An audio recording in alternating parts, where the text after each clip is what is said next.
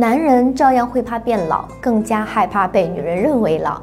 因此，上了年纪的男人需要借助女人的视角来衡量自己究竟有没有老。二十岁的马女士说，五六十岁的男人不是已经步入老年，而是正处在中年以及壮年。我不仅道听途说过五六十岁的男人威武雄壮，而且眼见为实过五六十岁的男人威武雄壮。说话起来是铿锵有力，办起事来会力大无穷。五六十岁的男人，即便不显山以及不漏水，也是深藏不露。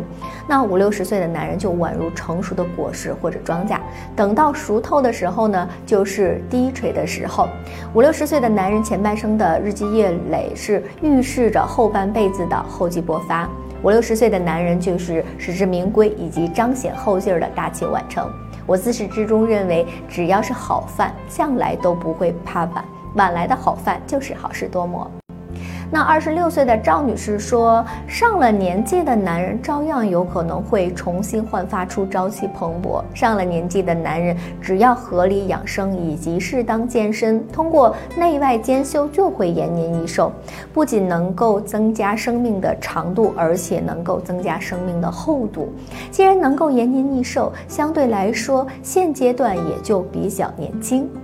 用老当益壮来形容上了年纪的男人再恰当不过了。对此啊，我就颇有的感言。上了年纪的男人呢，既是见多识广，又是博学多识。另外，跟我相处期间呢，就会成为我的良师益友。上了年纪的男人会在我工作方面以及生活方面双管齐下进行指导。